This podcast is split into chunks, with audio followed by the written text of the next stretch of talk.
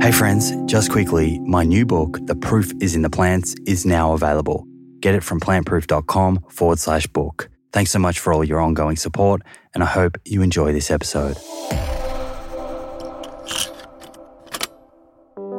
Food 2.0 is about commerce. It's about the buying and selling of goods. That's what Baskin Robbins is all based on. And low prices, good flavor, and high volume are the keys, and it's killing us. So, Food 3.0 is about health health for our bodies and health for our planet. And I think there's healthy profits in it. I've spoken with senior executives from Nestle and Mars, and what they're trying to do is diversify. So, they're buying up the natural brands that have a different kind of market penetration. So, you know, Coca Cola bought Honest Tea and took it to scale by using their huge distribution platform. And whether that's good or bad is arguable but one thing it does do is take away some of the conflict of interest, where now they're just trying to make a buck rather than trying to push the consumer towards junk food. Towards junk food. That's Ocean Robbins, and this is episode 165 of the Plant Proof Podcast.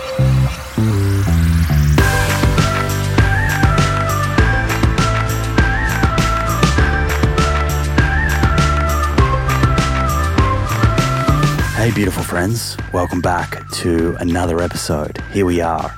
An absolute pleasure to be here with you. And for those who are tuning in for the first time, thank you so much for finally joining us, gracing us with your presence. I'm Simon Hill, host of this show, nutritionist, physiotherapist, and author. Please do sit back, relax, and enjoy the episode.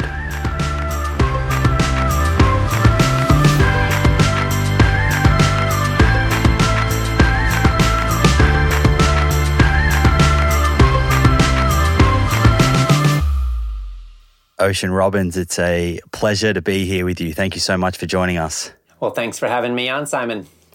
I've been aware of you for quite some time now and, and have really admired the work that you do along with your dad uh, with the Food Revolution Network. And, and when Darin Olien connected us, I was I was very excited to to make this happen. You have quite the story going all the way back to your father's decision to walk away from an ice cream empire. Can you walk me through how all of this unfolded? Well, absolutely. So, uh, as as you know, my grandpa Irvin Robbins founded an ice cream company. It was called Baskin Robbins, or Thirty One Flavors. It became the world's largest ice cream company, and uh, my dad John was groomed from early childhood to one day join in running that company. He grew up with an ice cream cone shaped swimming pool in the backyard and 31 flavors of ice cream in the freezer. As he got a little older, he realized that ice cream was maybe a treat, but it was causing some problems. His own uncle, my grandpa's brother in law and business partner, Burt Baskin, was dying of heart disease, ended up passing away at the age of 54. And, you know, as my dad was learning more, he said, you know what, I can't spend my life selling a product that might contribute to more kids like his cousins losing their parents too soon. And so he ended up walking away from a path that was practically paved with gold and ice cream to follow his own rocky road, as we say in our family, rocky road being one of the Baskin Robbins flavors, of course. And uh, he ended up moving to a little island off the coast of British Columbia, Canada, where he and my mom built a one room log cabin. They grew most of their own food. They practiced yoga and meditation for several hours a day, and they named their kid Ocean. And they almost named me Kale, by the way, and this is before Kale was cool. On behalf of my social life, I'm grateful they took the more conservative route when they named their son. But we did eat a lot of kale and cabbage and carrots and other veggies from the garden. And, and um, you know, as I got older, we ended up moving to California. And my dad ended up researching the food industry in which he'd grown up and coming out with a book in 1987. It was called Diet for a New America, and it inspired millions of people to look at their food choices as a chance to make a difference on the planet. Became this runaway bestseller. The media called him the rebel without a cone. And, uh, you know, out of all of his readers, one of them ended up being my grandpa, Irvin Robbins, who was practically on death's door around the age of 70 when his doctor tells him, Mr. Robbins, you don't have long to live unless you make big changes. He had serious diabetes and heart issues and weight issues. He gave him a copy of Diet for a New America. My grandpa reads it. He follows its advice. He ended up slashing his uh, sugar consumption almost to nothing, cutting way down on animal products, eating way more whole plant foods. He actually gave up ice cream. And he got results. I mean, tremendous results. He lost a bunch of weight. He reversed his diabetes and his heart disease, got off all these medications he would, had been told he would need for the rest of his life lived another 19 more healthy years. His golf game even improved seven strokes. So my grandpa was a happy camper. And, you know, we've seen in our family that when we follow the standard American diet or Australian diet too, I suppose, you know, we we get the standard American or Australian diseases, which is kind of sad, you know, but when we make changes, we can get tremendous results. And so, you know, I was inspired by my grandpa's legacy of changing the world in a big way following his dreams and my dad's story of integrity I wound up on my own path, you know, becoming a leader in this movement. And I feel so grateful to have had a couple of giants. And honestly, my grandpa's biggest achievement, in my opinion, wasn't just starting a big company, it was having the courage to make changes and showing the rest of us what's possible. Tell me about your grandpa a little more. I find it interesting that your dad wrote this incredible book you know, it was it was groundbreaking stuff, really, and he was leading the way. You know, and, and as you said, the media described him as a rebel. I'm curious because sometimes it can be hard to influence those in our family, in our close circles, right? And it sounds like from your story, your dad had spoken to his dad, your grandpa, about this.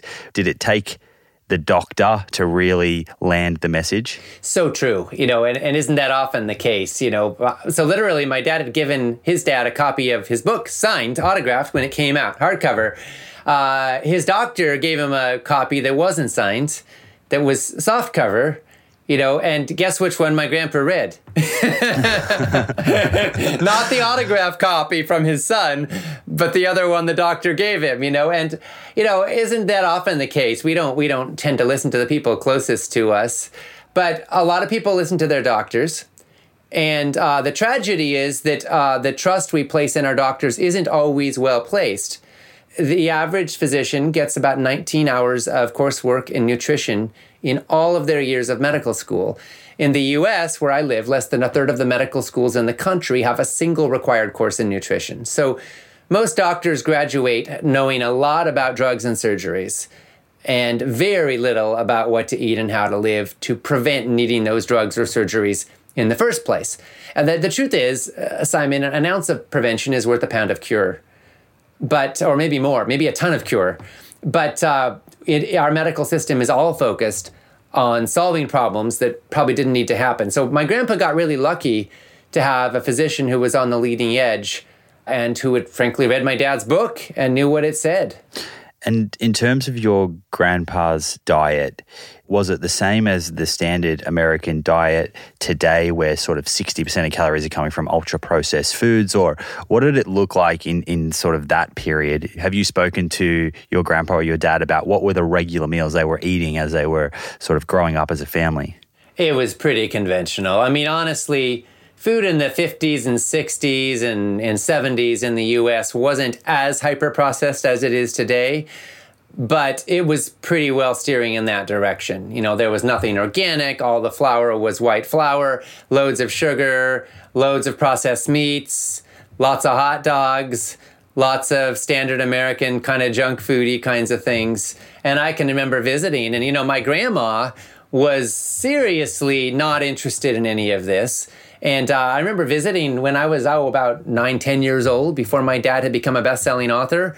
And she literally said, You will not cook tofu in my kitchen.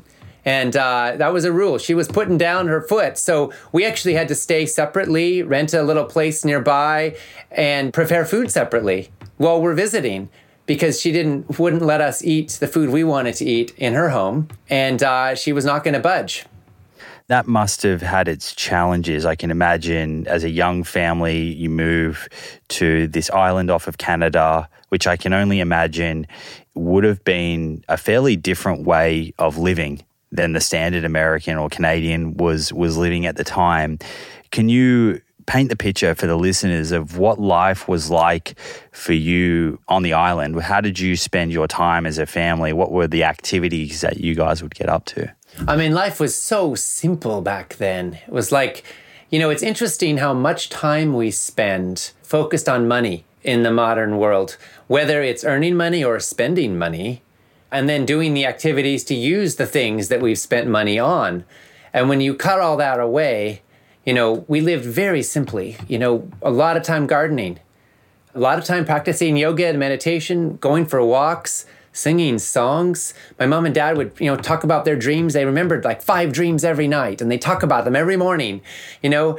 So there was a lot of time and space to just kind of be. You know, I played with blocks and it's very simple toys. We had a few records I'd listen to but it was mostly uh, connecting with nature. And I had a few friends, you know, but it was a very different life than most of us have in the modern world. It's so packed with activities and things to do. And, you know, we spend a lot of time trying to recover from the stress that comes from trying to earn money. Work tends to take its toll on a lot of us in the modern world. And then our free time, so to speak, our leisure time, is more about recovery, from the stress of that, you know? And then we get up and do it again. And uh, it's very different when you are living life on a different rhythm where your cup is full, where you have plenty of time. And we had very little money. So it's an interesting trade off, right? And I'm very grateful that my foundational years were, were spent in such a setting. Now I'm raising twins, they're 20 now. Uh, I can't say that we've exactly created the idyllic life I grew up in in that sense. They've had a much more in the world kind of experience. But I still have a basic place in my heart where I value experiences and relationships more than things. And I'll say the same is true with food. To me, food is medicine. To me, food is is nourishment first. It's entertainment second or third. And I think a lot of us look to food for short-term pleasure, and that can it can provide that. But if it doesn't nourish us first, then in the long run, we're creating a vicious circle where we're less healthy, we're less alive, we're less vital, and then we get less pleasure from everything in life, which sometimes makes us look for it more from food, but get less from it. I was going to ask you about your kids and being a dad today. So, what are some of the, I guess, values that your parents sort of instilled in you as a kid that you've thought about when you've been parenting, you know, in a different environment, in a more sort of urban environment? What are some of those those key values that have been important to consider? Well, uh, number one is love. You know, I mean, I think that's true in every relationship. That uh, when we come from a place of love, we always stand for that. Uh, we can help to create a much healthier relationship experience. You know, I saw some friends of mine had a little poster up above the kitchen sink. It said, The dishes can wait, play with your children. And, you know, I think a lot of times we do it the opposite. We're like, okay, I'll play with my kids after the dishes are done and the house is clean and everything's set. But guess what? By the time all that's done, you're exhausted and your kids might be falling apart or thinking you don't love them because you weren't there when they were there. So the key thing is don't miss the moments of connection that are available because you don't know how many of them you'll get. So, as a parent or a grandparent or an aunt or an uncle, when you got a little person in your life, when they reach out to you, when they ask you a real question, when they're available for real connection, don't miss that moment. You know, and then do the dishes and the other stuff at times when they're not available for contact. So that's one of the principles. Uh, my parents did always prioritize me. I felt that creating a good life for their son was number one for them. And I've tried to share that with my children as well. And, you know, something happens when a child grows up that way, which is that they have a foundation of self love and self respect. They know that they're loved in the world. And I wonder how many of us go through our lives feeling fundamentally deep down there's something wrong or broken about us. Some kind of deep current of self hate or, or self doubt that maybe stems from moments of kind of trauma when we didn't feel that we were the top priority growing up think that's a, a very important learning. I know myself, you know, you can you can get caught up. I don't have kids, but I know with my parents, you can get caught up in this mindset of I'm busy, I'll chat to them tomorrow. And it's it's quite easy to repetitively do that. And you do over time, you really do lose all of those special chances for connection. Let's change gears a tiny bit here tell me about the formation of the Food Revolution Network. How did this all come about? And what's the core, I guess, mission that you and your father have with this network? So we launched Food Revolution Network in 2012. It's been almost 10 years now. And our mission is healthy, ethical, and sustainable food for all. You know, we live in a toxic food culture where all around us junk food is normalized and quite frankly it's subsidized and it's it's considered typical to eat foods that are statistically correlated with increased risk of diabetes and heart disease and cancer and alzheimer's obesity and, and feeling like crap. And i'm interested in helping shift that. And my dad was a best-selling author. His books had sold millions of copies. But he didn't have an email list. He didn't really even know what facebook was.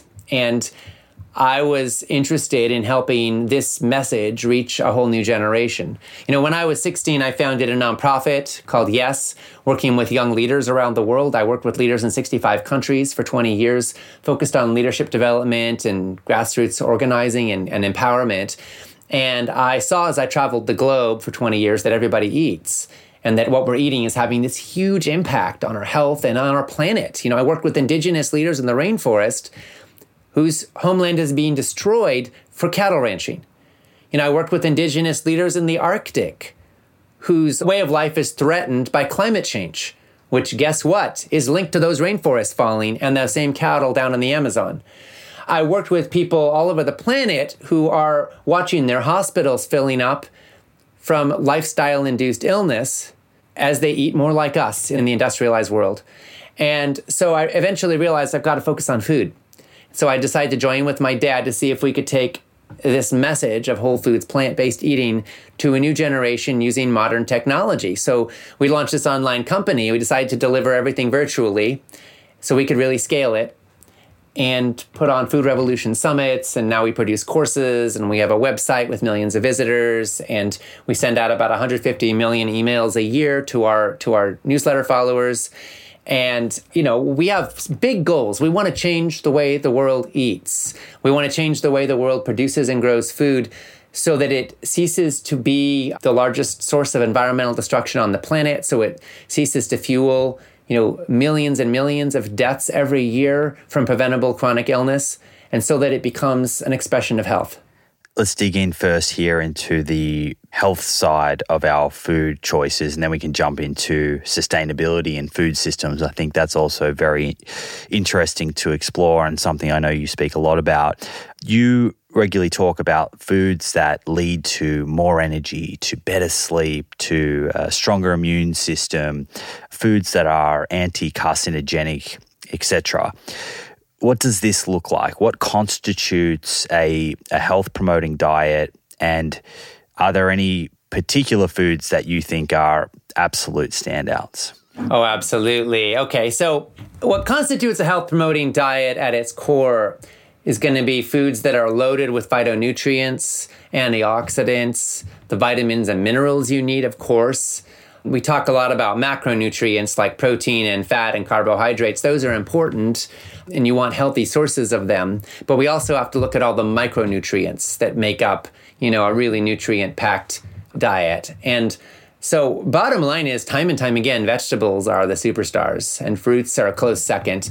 Uh, when we look at the blue zones, the places in the world where people traditionally live the longest and healthiest lives, like Okinawa, Japan, Loma Linda, California, in the United States, parts of Costa Rica, parts of Greece, there are specific regions, specific pockets that have been studied for their longevity, where people consistently live 10, 15 years longer than their fellow uh, citizens of the same countries, you know, a zip code or two away. And what we see these places have in common is that they're all places where people eat a predominantly, if not entirely, whole foods, plant based diet. They get most or all of their calories from plants foods, not from animal products. They eat very little or no sugar or processed junk. They all get lots of exercise. They all have strong social ties and love in their relationships. And they have ways of bringing down stress or bringing up faith in some way in their lives. And so, as Dr. Dean Ornish puts it, we need to eat better, stress less, love more, and move more. And that's the basic principles that we see. He came to those principles with the Ornish program uh, in the United States for studies, and it turns out those are the same principles that have been being practiced all over the world by the longest lived peoples on the planet. And so those are the big principles that we try to focus on. And when it comes to food, specifically, some of the top superfoods are again going to be vegetables, like lots and lots of vegetables, of all different kinds. You want a, a lot of diversity. There's no one like food, you should just eat that. Although some are super loaded with nutrients like kale, collards, all of the cruciferous vegetables. Cabbage is amazing. But there's also incredible value in the alliums. Onions and garlic are incredibly potent health boosters. Mushrooms are hugely powerful. Uh, there was a study done by researchers in New Zealand. They found that when women ate about a mushroom a day equivalent, a third of an ounce or more of mushrooms per day, they reduced their breast cancer risk by 64%, their odds of dying of breast cancer. When those same women also drank green tea daily, their risk dropped by 89% over the 10 years of the study. And you think about it, if there was some new drug that came out that could drop your risk of breast cancer by 89%, I mean, you see people going crazy over it, right? It might become mandatory. But here we are, and it's just mushrooms and green tea. Well, guess what? There's no there's no mushroom and green tea lobby that has the kind of money to like force it down our throats, and and doctors can't even prescribe it because guess what? Doctors can't prescribe anything natural. They can only prescribe things that are patentable. That's all that insurance will reimburse. So uh, even though they're cheap, and even though they're widely affordable and available, we're not seeing them widely recommended or utilized like they could be, even though they could do so much good. So, those are some of the top things. And then legumes are also powerful. They're the one sort of basic staple that we see in all of the blue zones. Uh, sweet potatoes are amazing, interestingly enough. Potatoes in general are fine, but sweet potatoes are, are a whole other thing and uh, and then whole grains. You know, they're a little controversial. Some people knock grains. Obviously, they're not popular with the paleo community. But when I look at the studies, the data on whole grains is extremely positive. Now, I'm not talking about Wonder Bread here.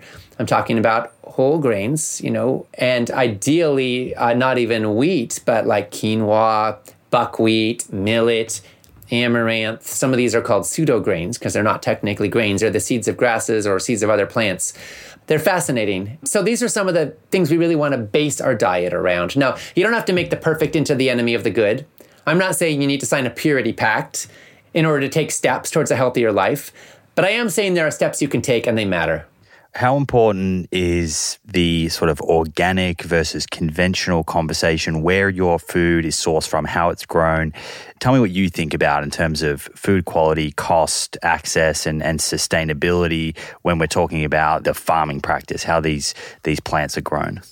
Purely from a health perspective, there are probably some advantages to organically growing foods over foods that are grown with pesticides and synthetic fertilizers and that may be genetically engineered. The pesticide exposure is certainly uh, driving a lot of deaths in, amongst farm workers who have really high rates of cancer.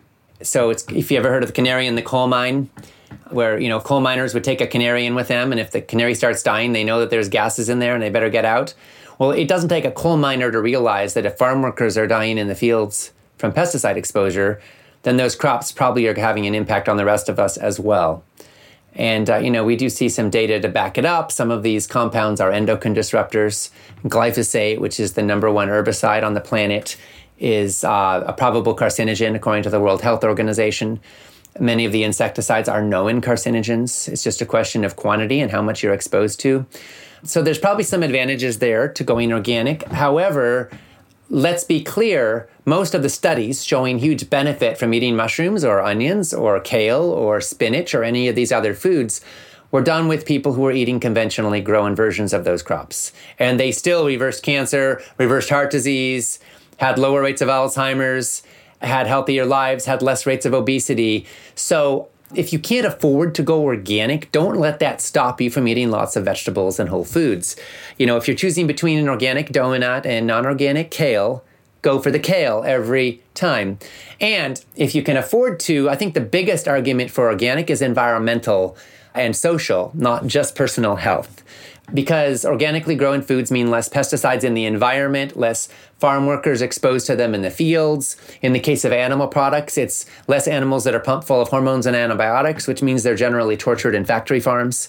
And so, from an ethical standpoint, as a human being like I am who wants to contribute to a healthier future for life on Earth, I think that organic has a lot to be said for it.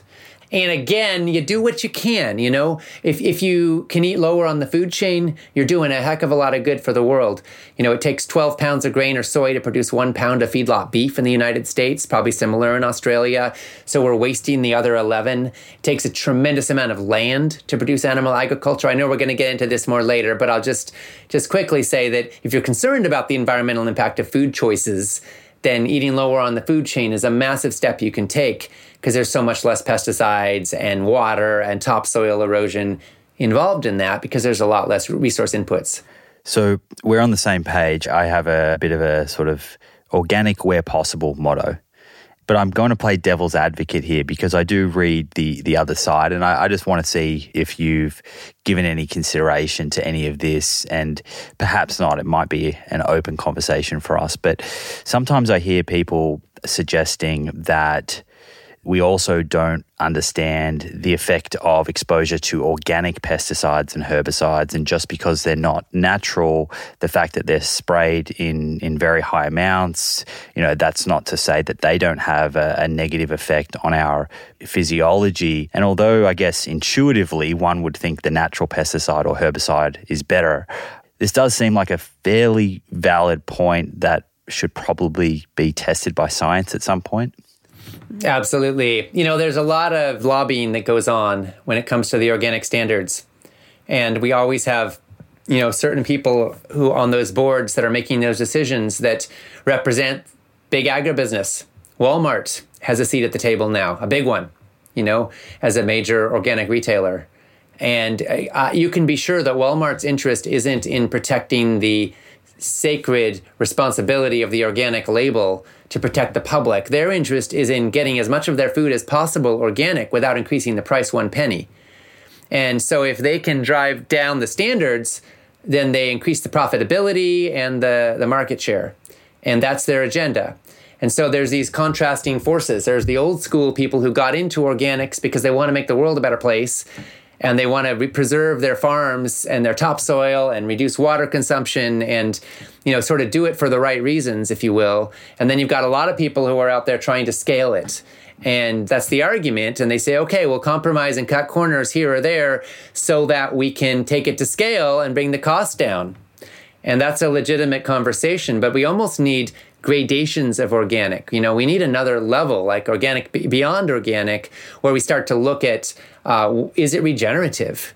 Are we actually, you know, replenishing the topsoil? What is the impact on laborers in the fields? Are they being treated well enough that they can feed their own families, or are they being exploited and abused, or even raped in some cases, as is common in our agricultural systems? And so uh, I'm interested in looking at all of it and for those who can afford it, we need a next level, I think, at this point for certification. And there are various folks working on that. And at some point, one of them is going to pop and kind of go more mainstream. Organic's a big step, in my opinion, but there are absolutely compounds sprayed on organic produce that are not particularly safe or healthy, and we need to study them too. That said, some of the most noxious things that have been proven to be cancer causing are banned in organic agriculture. And while we don't know for sure if the replacements are that much better, we have reason to think so. And we know for sure that what's used in conventional is not so good. So, um, you know, I think it's a step. Uh, I don't think it's the be all end all. Ideally, we'd all be growing everything in our own backyards with our own labor, you know, and watering the, the plants with rainwater catchment from our roofs, you know, and everything would be super regenerative. And, you know, we'd be composting our poop and getting it out there you know but you know what? One step at a time you know? And we've all got to do what we can with what we got. I was watching down to earth darin's show and uh, i'm not sure if you've seen that on netflix but darin olien, and he he went to costa rica i think in one of those episodes and they were doing exactly what you just described then you know these beautiful fruit forests and a great community down there. But yeah not necessarily achievable for everyone. But I think a lot of what you were just talking about is when I think about the food system, and and we will get to that. That is becoming increasingly more and more important is this idea of traceability and transparency, understanding the source of the food when you're going into the grocery store where does it come from and what's the impact on the world around you? What's the impact on the humans that were involved in the production? And the closer we can get to that, the more informed we can be when we're making these choices. And I think if people have that information, they will naturally make better choices more often. Let's slide to frozen food versus fresh. Do you have any preference for fresh or, or frozen fruits and vegetables? You know, personally, just as a consumer, I enjoy fresh food in a way culinarily because it's it's got a slightly different texture and you know it, it feels really fresh but from a nutritional standpoint frozen is pretty darn impressive and here's why with frozen food they're able to pick it at the peak of ripeness and freeze it instantly you know, and there's a lot of attention to speed. They don't want anything wasted or going bad on the assembly line. So it gets frozen very quickly, and a lot of nutrients get locked in at that point when it's frozen. Now, frozen food can degrade very slowly. If you stick it in the back of your freezer and leave it there for five years, it's either going to be nutrient poor or even unsafe to eat. But as long as you cycle it through reasonably quickly, you know, within a few months, say, of getting it, uh, and assuming it didn't have too long a supply chain, uh, frozen food can be exceptionally nutritious and it can be pretty affordable. The nice thing for the food industry is that there's there's very little waste because they're able to pick it at the peak of ripeness and go straight into the freezer. Uh, with fresh food, there's a lot that gets thrown away along the way. Your supermarkets are throwing away maybe half their produce in some cases because they only want to stock the stuff that looks perfect out in front. And so their dumpsters in the back are just loaded with food waste. And then it gets home, and guess what? The average American family, I don't know Australia, but I'm going to bet it's similar, wastes $2,000 a year in food that just goes bad in the back of the fridge. So the cumulative is that industrialized countries waste about half the food we grow.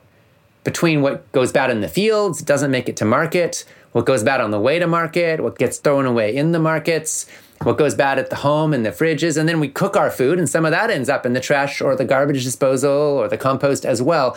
Put all that together, we're wasting a ton of money and a ton of food, and uh, we want to do something about that. So I think frozen food can actually be a step in the right direction because it cuts out a lot of waste along the way and gets us fresh stuff that's pretty affordable, typically speaking, uh, and you can really have it when you need it it's mind blowing when you think about those numbers and, and how many people have poor food security or stunted growth because they don't have access to enough nourishment. What are some strategies for people at home to either reduce waste or if they do have waste, because it is such a significant contributor to methane, to uh, greenhouse gas emissions? What are your kind of top tips for people there? So, if you want to cut down on food waste, the top steps are shop from a list so you don't fall prey to impulse purchases because a lot of times we know what we need when we go shopping and then we get all kinds of other things and then we don't end up eating the staples that we went for. You know, you get your big bunch of veggies and then you get a bunch of processed stuff and guess what you end up eating is the processed stuff and the veggies go bad. So don't do that. Plan ahead, cook in quantity, make friends with leftovers you know, that saves time and energy. It doesn't take twice as long to make twice as big a batch. So, batch cooking is huge. In our family, we always have some legumes and some grain in the fridge ready to rock. Sometimes even some veggies already cooked. Mix them all together with different sauces, and you got dinner one night and lunch the next day. Sometimes even breakfast, I'll be honest, you know? And I think it's awesome to have food around and to keep using it. So, planning ahead is great, getting those staples going you know, and then you can also cut out food waste by making friends with the freezer yourself. So if you make a big pot of soup or casserole or something else, freeze some. And then you've got it for a tough moment when you get home from work and you're exhausted and the kids are screaming. Pop it out of the freezer and have at it. You know, you don't have to make something from scratch every time. What about supplements, be it algae or vitamins and minerals or superfood powders? Where where do these types of things come in to your dietary approach? A lot of the superfood powders, to be honest with you, are very dense food, but you know, you could take kale and dry it and grind it up and have a superfood powder that would probably rival just about anything out there. But because it's so widely available, we don't think of doing that. There's benefits to eating things in their fresh, whole state. So, yeah, some of those powders are loaded with cool antioxidants and phytonutrients, moringa powder, and, you know, lots of other things. They're cool. But are they really that much more cool than eating whole foods? Not necessarily. So I'm a big fan of eating whole foods. As far as supplements specifically, you know, there are a few that seem to be difficult for some people to get, even from a really awesome diet. Not impossible, but stressful. And so if you want to really meet your needs and be sure that you're getting your needs met, so you're not playing around with your health, there are some supplements that most people should probably take. Not a lot. I don't recommend multivitamins because they have things in them that you probably shouldn't be getting. If you're eating a whole foods plant based diet, you're getting plenty of folate, for example, and you don't need folic acid, and too much folic acid can actually be cancer causing. So, uh, you know, that's an example of the kind of thing that you actually want to steer clear of if you're eating a basically healthy diet. Unless you're pregnant or nursing, that's a different equation, but for everybody else. But the, the top things that most people should be thinking about are vitamin D, which is, you know, something we get from the sunshine. But most of us in the modern world spend a lot of time indoors or wearing clothes outside. Unless you spend 20 minutes a day mostly naked in the sunshine, you're probably not getting your right amount of vitamin D from your body's own natural production. So taking a supplement can really help. Most of the world is deficient in vitamin D. Vitamin D is critical to your immune health. It's critical to your bone health. So you want to get that. A lot of people are deficient in vitamin B12, especially vegans or plant based eaters, but even 20% of omnivores are deficient in vitamin B12. And that's because, especially as we get older, we don't absorb it as efficiently. So, taking some B12 supplement seems to really help. And actually, this is one case where the supplemental form seems to be better absorbed than getting it from food. And the main foods it's in, by the way, are animal products. It's not in vegan foods for the most part, with a few specific exceptions, but you can get it from supplemental form, and that's generally recommended. And then, you know, omega 3 fatty acids, EPA and DHA specifically, may be beneficial. You can get them from algae unless you eat fish. And that's a question that people have to answer for themselves, but that's the reality there. You know, there are a few others that can be points of concern, and a lot of people I know just take them just to be safe selenium, zinc, a couple of the B vitamins sometimes, depending on, you can always get blood work done and see how things are looking. And then vitamin K2 is one that a lot of plant based eaters aren't getting very much of. It's in natto and a little bit in some fermented soy foods, but not a lot. And K1 and K2 are actually quite different. We think of vitamin K as if it's one thing, but those are two different things. And K2 turns out to be pretty important for heart health and overall well being. So it's easy to take a bit of a supplement, doesn't cost a lot. So those are a few things that, you know, I like to include. And, you know, some friends of mine started a company that actually puts them all in one. It's called Complement. So I take that, give it to my kids every day. Beautiful. On that point of B12, I think that's a very interesting point. The absorption, when B12 comes with protein and, and it is bound up with protein, it lowers the absorption rate. So that's why the supplement form can be more effective. From a practical point of view, let's say that there is someone listening right now who is super inspired by all of this information and they lead a busy life, they have a family. Perhaps they've tried in the past to change the way that they're feeding themselves and their family. I'm sure you've helped thousands and thousands of people, including friends, do exactly this, change their diet. What's the the secret sauce to to making things stick and, and, and making things enjoyable?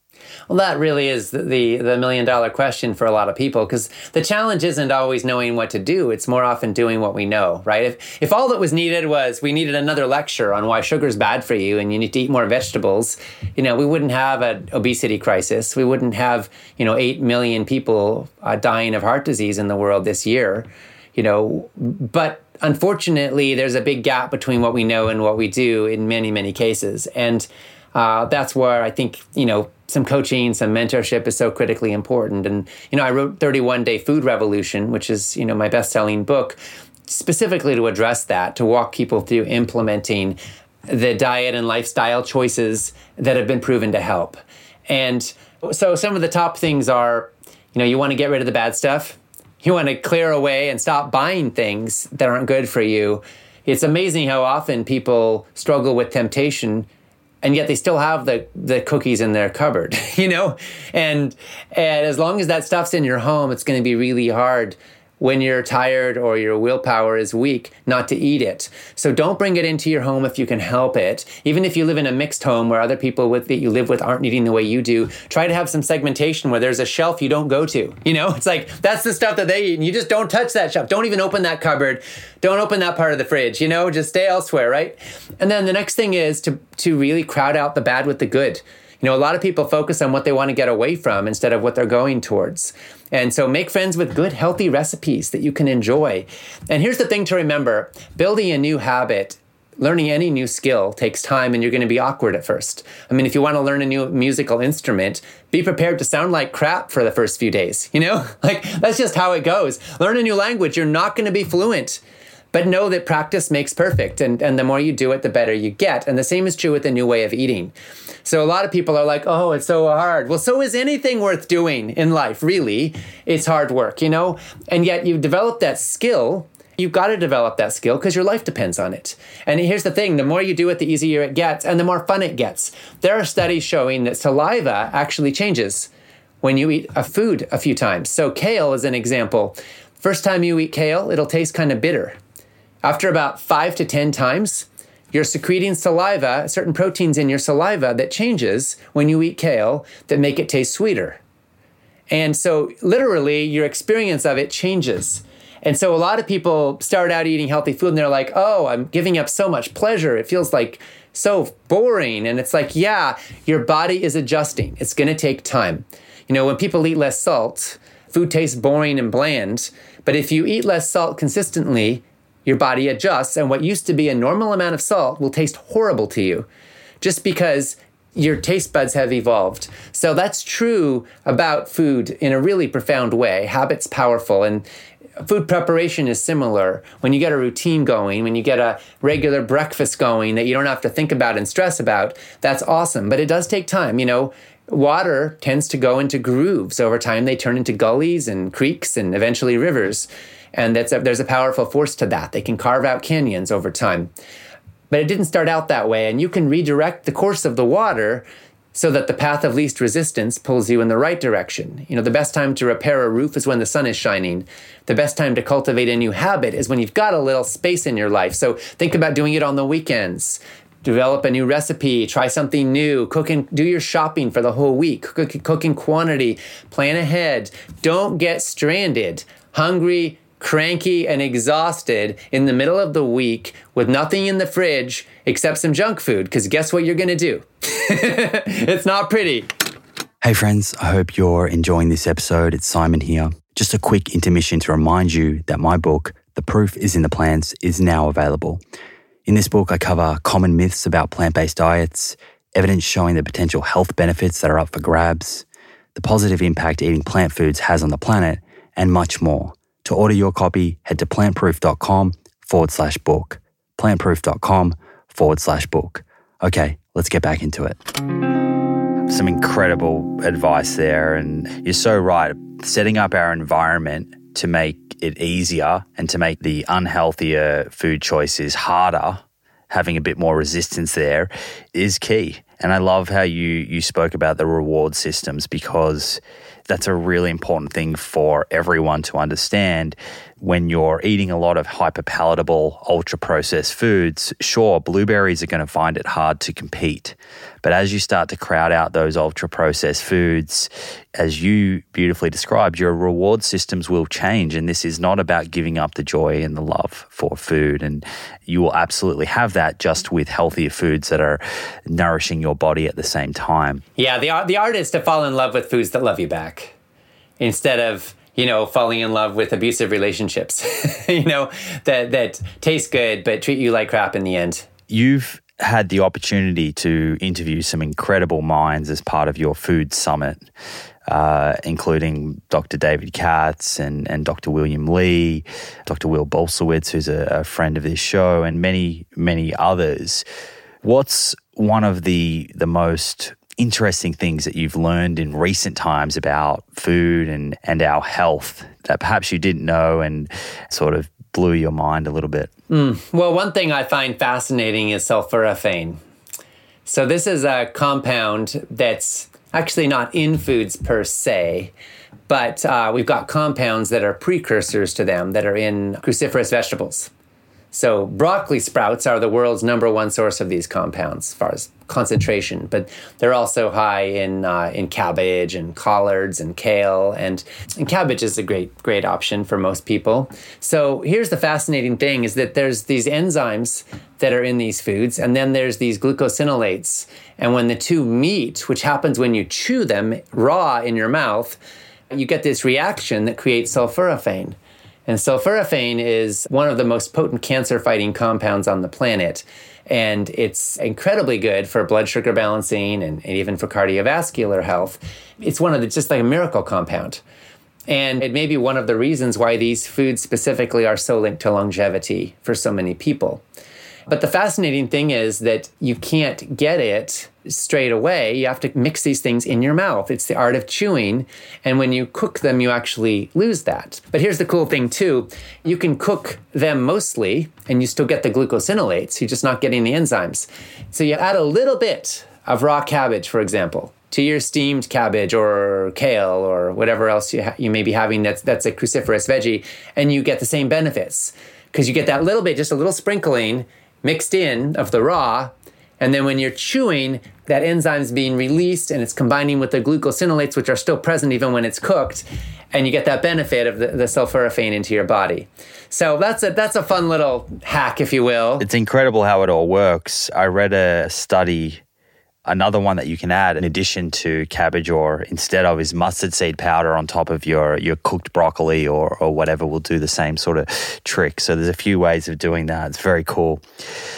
You state on your your website that the food revolution network and i think you actually mentioned this before is committed to healthy ethical and sustainable food for all. And sometimes I see people making out as if it's simply just a case of educating people to eat more fruits and veggies, and we've sort of touched on that. But it's this is clearly a much more complex problem than that to solve. So as we sort of change gears here to thinking about the overall food environment and systems, what are the major obstacles that stand in the way of more people eating a healthy, ethical, and sustainable diet? And what are the main strategies that you believe we need to adopt to overcome them? This is such an important topic. We live in a world where there's a tremendous wealth gap along lines of race in particular. There's also a health gap along lines of class. And these tend to go in sync. So in the world right now, there's about 700 million people who are chronically hungry, who don't have enough basic calories to make it through the day healthfully. But there's about 2 billion people who are overweight or obese. And those 2 billion people, for the most part, are chronically malnourished as well. They're calorie rich. You don't get fat without having enough calories, but they're nutrient starved. And the chronically hungry and the chronically overweight or obese tend statistically to be people who are lower income and they're much more likely to have uh, darker skin color than maybe some of the wealthier, more privileged communities that don't have those issues. And this ties directly to legacies of racism and the ways that those play out in the modern world. And here's the really challenging thing for, for somebody who is struggling to make ends meet, somebody who may be working two jobs, somebody who's barely making rent. You know, in that situation, price is a big deal. And it is the reality that the cheapest calories right now at the grocery store throughout the industrialized world are typically hyper processed junk foods. It's really cheap to buy bottled oils or to go to McDonald's. And so there's a reason for this. And that's part of what we're trying to expose in my country, the US, and this is not unique, all of the industrialized countries of the world have this in common, and to one extent or another, our taxpayer money is subsidizing commodities crops. We're bringing down the price, essentially, a net effect of things like high fructose corn syrup, factory farmed meat, and wheat that's going into white bread. And we're creating a marketplace distortion where essentially people have to pay extra. It's like you're being fined for wearing your seatbelt. if you want to do the right thing for your health. Fruits, vegetables, nuts, and seeds, organic legumes all are costing more by proportion because they're competing in the marketplace with subsidized stuff. You know, when I talk to executives at Coca Cola about why they're using genetically engineered high fructose corn syrup in the US, but they're non GMO in Europe, they said, well, it's because corn is subsidized in the United States. So we couldn't afford, we wouldn't be competitive if we didn't use high fructose corn syrup in the US. But in Europe, it's not. So it's a whole different equation. So this is, this is a reality that I think we're up against. And I want to see a shift. I think that if government's going to subsidize anything, it should be healthy foods that are good for people instead of the other way around. So that's one issue. But the other issue is that we've got to find ways to address the economic disparities within nations and within the global human community and create more true freedom and opportunity for everybody. And it's very hard to make a good living if you don't have your mind clear if you don't have your energy or if you're chronically sick. So we have these vicious feedback loops where people grow up poor, they're struggling to survive, they're not able to feed themselves well or feed their families well, and then they're they're paying the price for that with sickness and chronic illness and suffering, which creates out of control medical costs. I know you guys are lucky enough you don't have to worry about those personally because you have, you know, collective health care. In my country we don't have that necessarily, and a lot of people go bankrupt when they can't afford to pay for their medical care costs you know, I, I, think these create these negative feedback loops where people don't have anything to leave to the next generation because sickness ate up all of their life savings at the end. Let's dig into the subsidy bit first a little bit more. I think that subsidies is is something people hear about, but I'm not sure that everyone fully grasps what's happening. And you mentioned taxpayer dollars there, and I just want to to try and paint the picture of exactly why this is happening. What was the original purpose of these subsidies? Was it about scale and about providing enough calories? Is there if the other side was to argue for subsidies, what would their argument be? So the United States Department of Agriculture was founded, it's got a conflict of interest. It was founded to promote the sale of agricultural products in the United States to help farmers uh, make a living and have security to promoting their products. But it's become charged with setting nutritional advice policy. And so there's a conflict of interest there, and the USDA is clear that its core mission is about the farmers and the agricultural system. Unfortunately, we're not talking about mom and dad growing their little patch of kale in their backyard and selling it at the farmers market. We're talking about the big players because they've got the big lobbying bucks. And that comes back to the folks with 20,000 acres, with, uh, you know, 50,000 head of cattle. The big operations, that's where the big money is. That's where the lobbying cloud is. And they pull the strings when it comes to government policy. And so the USDA would say that their core mission is to help the farmers. And who wouldn't want to help farmers? I mean, the people who grow our food, they work their butts off and they deserve to be supported, right? And that's true. But the emphasis has been on the big players and the big bucks, and it hasn't given proportionate support to the smaller players. But it's also, yes, they have focused on commodities crops based on this notion that that's where the core calories are. And if we want to feed the world, we've got to focus on the corn and the soy and the wheat, because those are the major, major sources of calories. Unfortunately, that's created this distortion where we now have 2 billion people who are overweight or obese but nutrient starved in many cases because we're not focusing on nutrients. And most of us get too many calories. So uh, i think that's part of the, the challenge there. But you know just to give you an example twinkies has 14 subsidized ingredients in it in this country. So the, this is having a major impact. There have been a lot of studies done that the poorer people are the higher a percentage of their calories is coming from subsidized food crops and most of the times, those are turned into hyper processed junk foods. That's where most of those crops are going. Uh, and factory farms are integrally connected here. If it wasn't for subsidized corn and soy, then factory farms would not be affordable as a livestock production method because there's so much corn and soy used in those systems. But because they're subsidized, the price comes way down. Suddenly, it becomes affordable to waste all those calories and cycle them through livestock. And then it just so happens to be that these subsidized parts of agriculture are also the major players when it comes to the planetary harm caused by our, our food system. So it becomes a, a, sort of perpetual system because it's not just the food affecting human health, but it's also the breaking down of our host, the earth, that is then also affecting human health in, in many ways, which is becoming more and more evident. So I can kind of hear the cogs turning over in some of the listeners' minds here. And thinking, okay, well, monocropping and industrial factory farming, they produce a lot of food very quickly, and we have 8 billion mouths to feed today and 11 billion by 2050.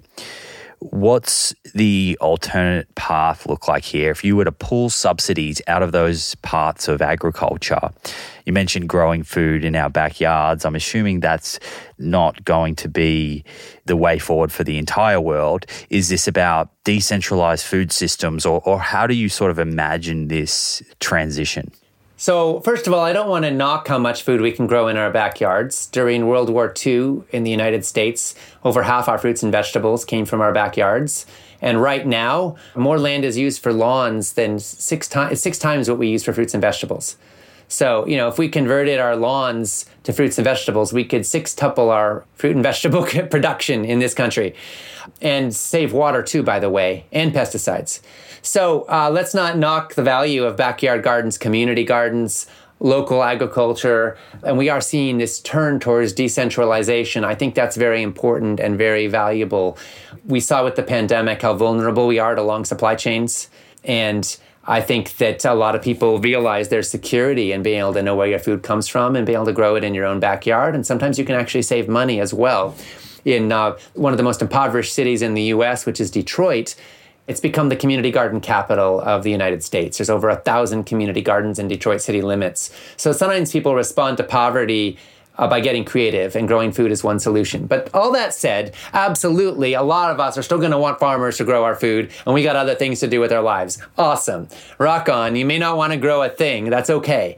So if that's the case, then fine. What we need to do is kind of all of it. We need we need mass production systems that get more sustainable and more humane and we need more localization. We need more infrastructural investment in small scale and you know, most of the world's food is grown by small scale farmers. There are over a billion farmers in the world right now. Over a billion. Most of those folks are growing a little bit of stuff in the backyard. They're, they got a chicken, maybe, you know, maybe a goat. And it's, you know, that's how most of the world's food's grown. And by the way, most of it's grown by women.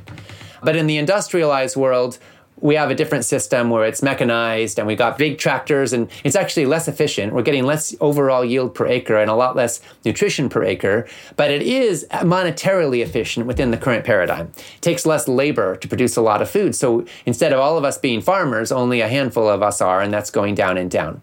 So I think we can look at spreading that out more and, and helping more of us get connected to the earth and our own ecosystems. And we can deindustrialize and have less pesticides. And here's the thing people say, oh, organic doesn't produce as much yield per acre. And of course, that's true. It's about 25% less, maybe 10% less, depending on who you talk to, but it's less. That said, we're, we're using most of our acreage for livestock right now. The vast majority of the world's agricultural land is uh, 83%, in fact, is being used for animal agriculture to produce 18% of the world's calories and uh, 37% of the world's protein. 83% of the land, agricultural land on Earth. So just supposing theoretically, Simon, that the entire world went vegan tomorrow, which you and I know is not going to happen, but let's just suppose for a second, how much land would we free up? An area of land equivalent to all of the United States, the European Union, China, and Australia combined. That's how much would be freed up instantly if the world went vegan tomorrow that's currently being used for, for livestock production. And that could go back to forest, that could, you know, help turn climate change around. That could be used for even more intensive carbon sequestration methods. It, methods. It could be turned into solar panels and wind farms. It could be used to grow organic food you know, sustainably for future generations. There's so many things we could do with it, but it's never going to do any of that as long as we're using it for livestock. And, and the bottom line is that when you convert calories up the food chain, you have loss. That's just part of how physics works. So, a cow is going to eat a lot of grain or soy or grass, and that biomass that it consumes in its life is not all going to turn into meat. It's going to turn into hoof and hide and bones and manure and energy and heat that the animal uses to move around. And all of that is essentially, from a caloric standpoint, it's waste. Now, there are some grasslands that can only grow grass. They wouldn't grow anything else. And so maybe livestock makes sense in some of those ecosystems. But there are a lot of places that could grow other stuff where we've literally chopped down rainforests to make grassland. And if we could turn that back into forest, it can be a carbon sink and it can help heal our planet. I think this is a very important point for people to understand. You described the inefficiency there of animal agriculture. 83% of all land that is used to produce food is dedicated to animal agriculture. It only gives us 18% of calories. It's terribly inefficient for the reasons you described. And often that sort of marginal land notion comes up in this conversation where people say, well, we can't use this land for anything except for grazing or for livestock. And, you know, as you said, there might be room in a better system where there are better forms of grazing, like regenerative agriculture, for example. But I also think it is somewhat dangerous for us to have this mindset that all land is meant to produce food because that's a big assumption. And like you said, there's huge benefit in regeneration and restoring ecosystems and, and not necessarily having this mindset where we dominate the land. And I think a degree of humility is almost required in terms of thinking about the earth and what we do and don't use to produce food. On the topic of supplying a growing global population with enough protein, there's a few different circles, I guess, throwing their hat in the ring as potential solutions. A lot of talk about cellular agriculture or clean meat. There's, I'm sure you're familiar with Bruce Friedrich at the Good Food Institute. There's plant based meats. There's regenerative beef that I just mentioned. How do you sort of think about all of these various solutions? You know, I'm a fan of anything that works. You know, I mean, our world is in dire straits you know, we're on a path to levels of climate chaos that most of us can hardly fathom. But I live in California, United States, and our state's burning, and we're running out of water, and we produce most of the fruits and vegetables in my country, and it's scary. You know, uh, I, m- most of the people in this state are living choked with smoke throughout the entire summer. That's carcinogenic. That's that's creating health problems for generations to come. And uh, you know, I know you guys have had big fires out out in Australia as well. You know what I'm talking about. We have uh, 1.4 billion people are likely to be environmental refugees in the next two generations because of coastal flooding and you know even our our water supplies getting salinated as the salt water intrudes. And so this is serious stuff. And in that context, I think we've got to do whatever we can that will work to help turn things around. I'm not interested in dangerous solutions that create bigger problems, but I'm interested in real solutions that actually work. And uh, personally, you know, I don't want to kill animals for food if I don't need to. Uh, I'm a big fan of eating lighter on the lower on the food chain for ethical reasons.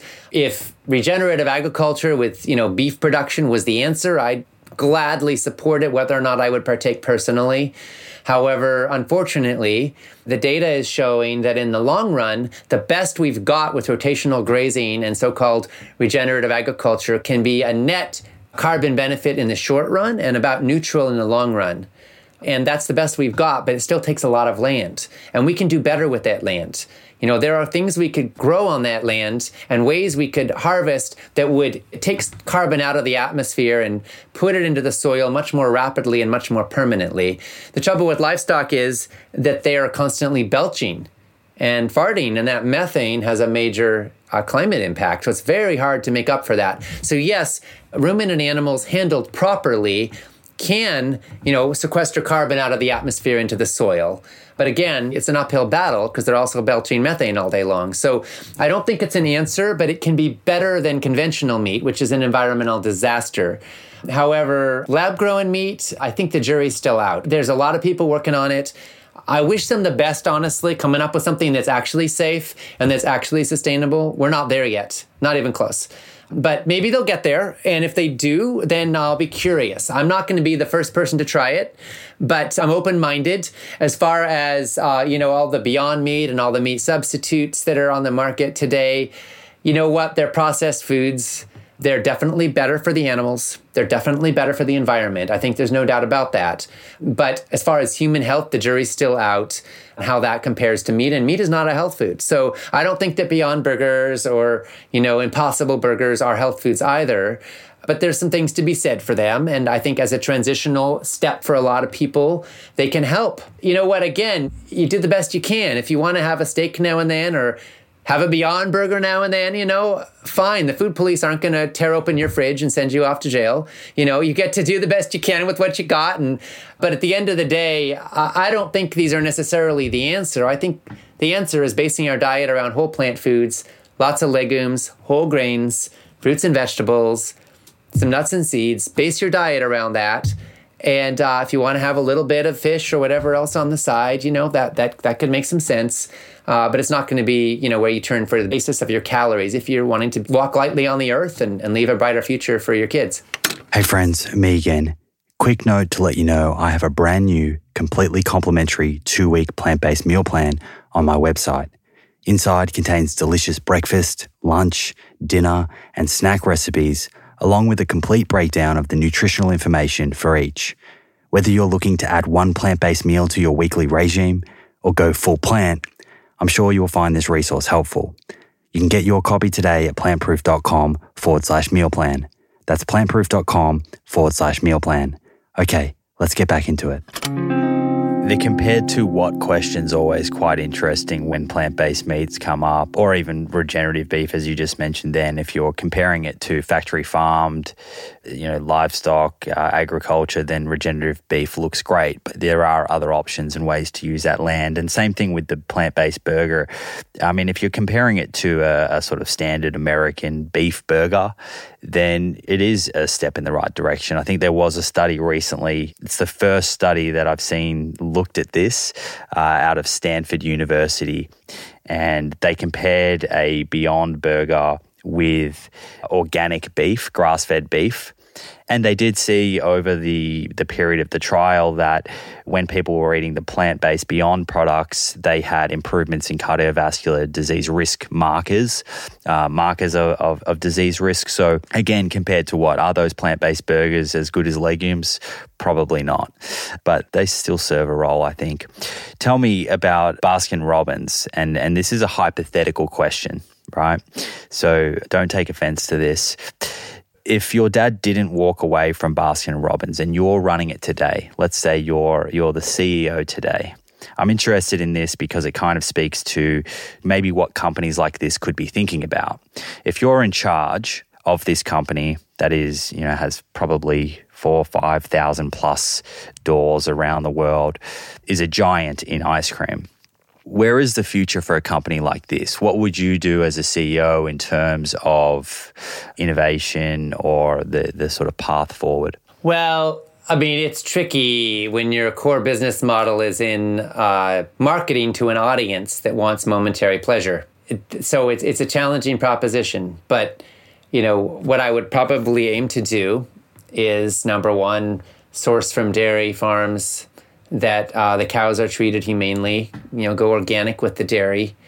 You know, it's it's interesting how I think organic animal products are particularly impactful because of the level of cruelty involved in industrialized animal agriculture and the environmental impact of it. So, you know, sourcing in organic dairy, which of course would raise the price of the product quite a bit, but then I'd balance that out by having more plant based options where the price might be lower, you know, and that would help. And we'd focus on plant based options that are based on fruit and nuts and seeds for the creaminess. And we get really busy seeing if we can create something that has no chemicals and no added sugars and that tastes amazing.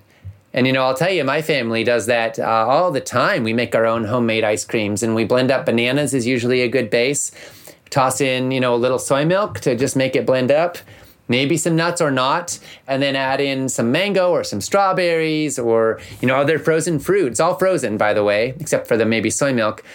And you end up with this soft serve, really creamy amazingness. You can also put in some vanilla, some nutmeg, go a little bit more savory ish, get something a little more delicate in the flavor profile. So good. So, you know, we, we do those. Sometimes we'll do two layers, you know, do more of a banana vanilla base and then, and then in a cone and then stick some, you know, mango on top, all blended up you know, our kids love this stuff. So I think people could learn and the consumer could learn to really like these things, especially if it's combined with an education. It would be quite a journey to rebrand a company like that as a place you go if you want to get healthy you know but but it could be done.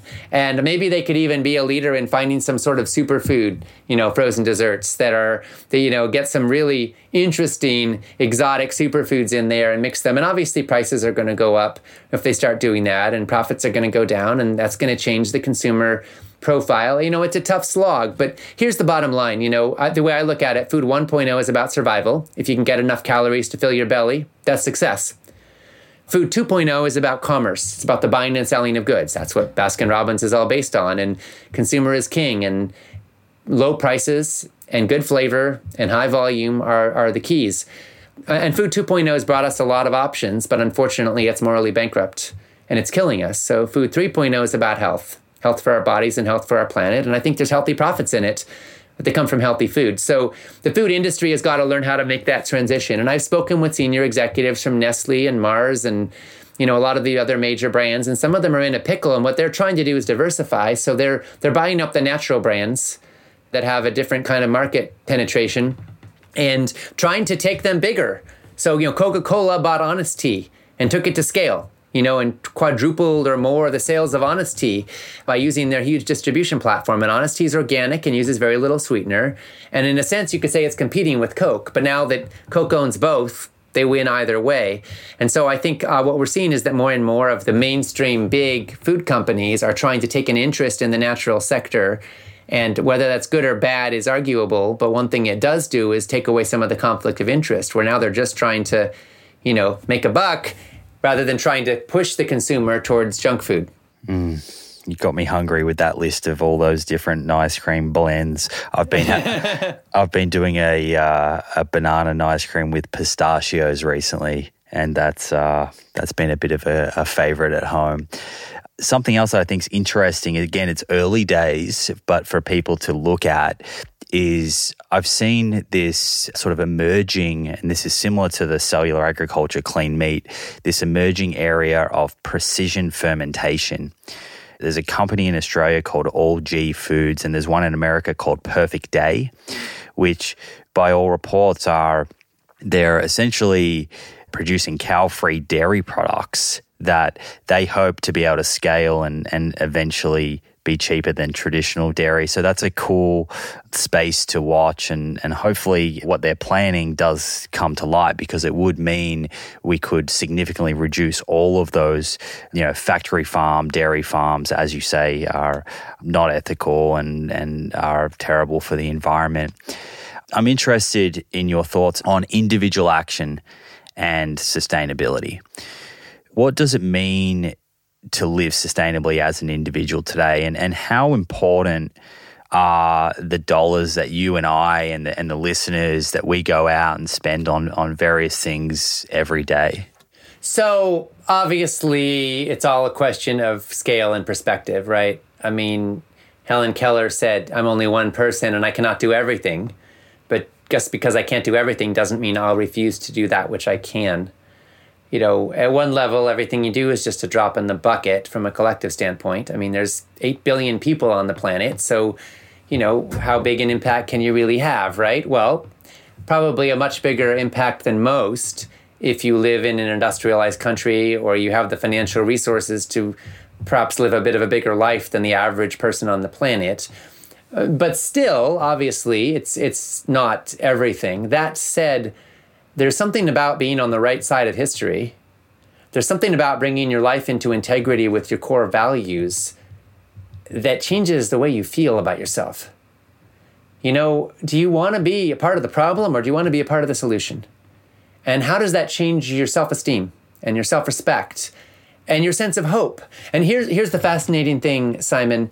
In my experience, people have hope when they are doing something constructive people tend to give up hope when they don't. So we all see the madness and violence in the world. it's big and it's overwhelming, and sometimes it's pretty scary. But those of us who are being a part of something positive uh, discover that hope is more of a verb than a noun. It's not a spectator sport that you get on the sidelines from calculating that everything is going to go the way you want it to, or your team's going to win, because you don't have control over that in any way, shape, or form.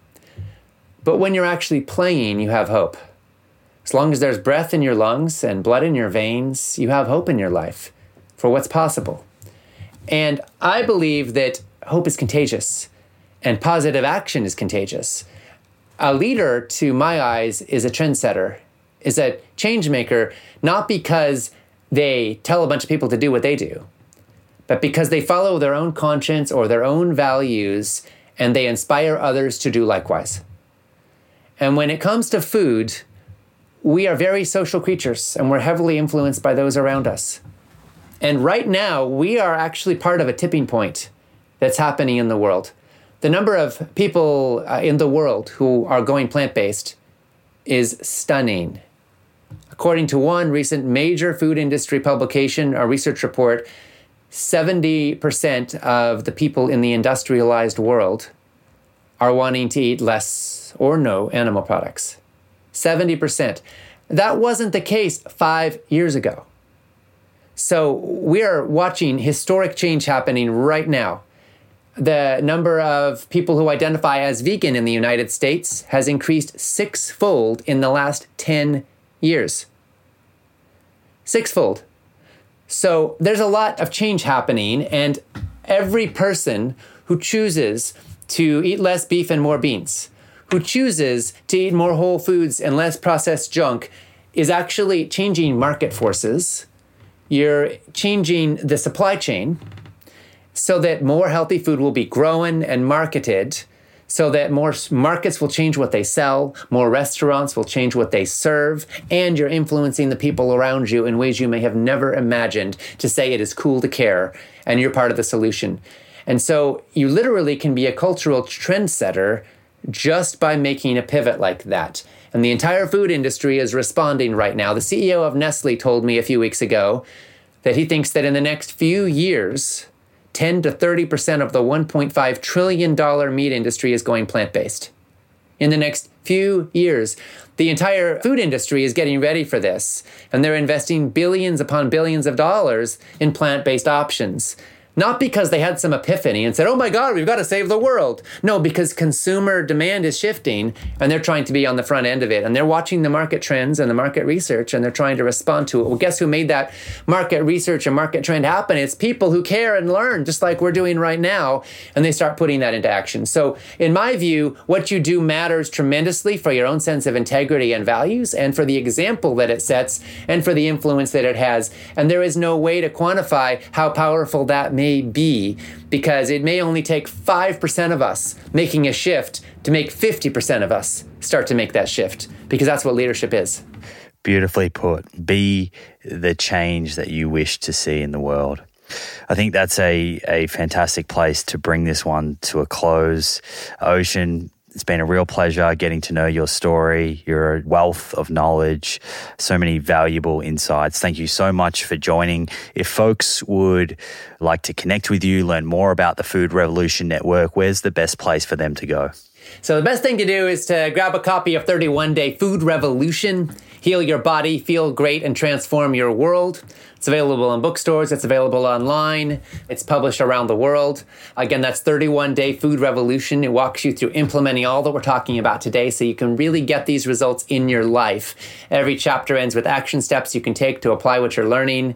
We, we walk you through how you can get rid of the bad stuff, how you can nourish your body with the good stuff how you can gather your food community and build healthy social fabric to help you sustain healthy food choices, and how you can change the world, how we can be a part of the transformation on the planet every day with your knife and fork. Number two, go to foodrevolution.org. That's foodrevolution.org. Check out our website. We have hundreds and hundreds of blog articles on there that are completely free.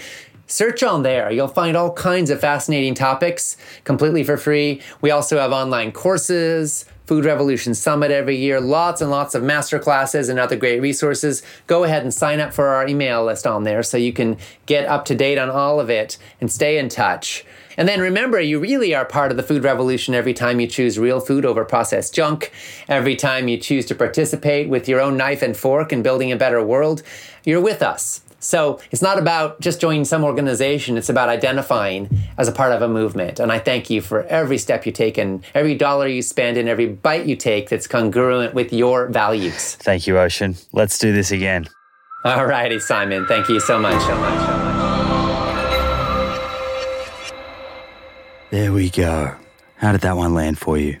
I hope that you found it interesting, instructive, illuminating, all the things. Of course, if you did, please do share with your friends and family on the socials. The more people that we can help together, the better. And while you're there, make sure that we're connected too. You can find me on Twitter and Instagram at plant underscore proof. That's at plant underscore proof. And on that lovely note, it's time to bring this one to a close. Thank you so much for hanging out with me. I appreciate you and I look forward to repeating it all again in a few days' time. Until then, remember more plants, my friends, more plants.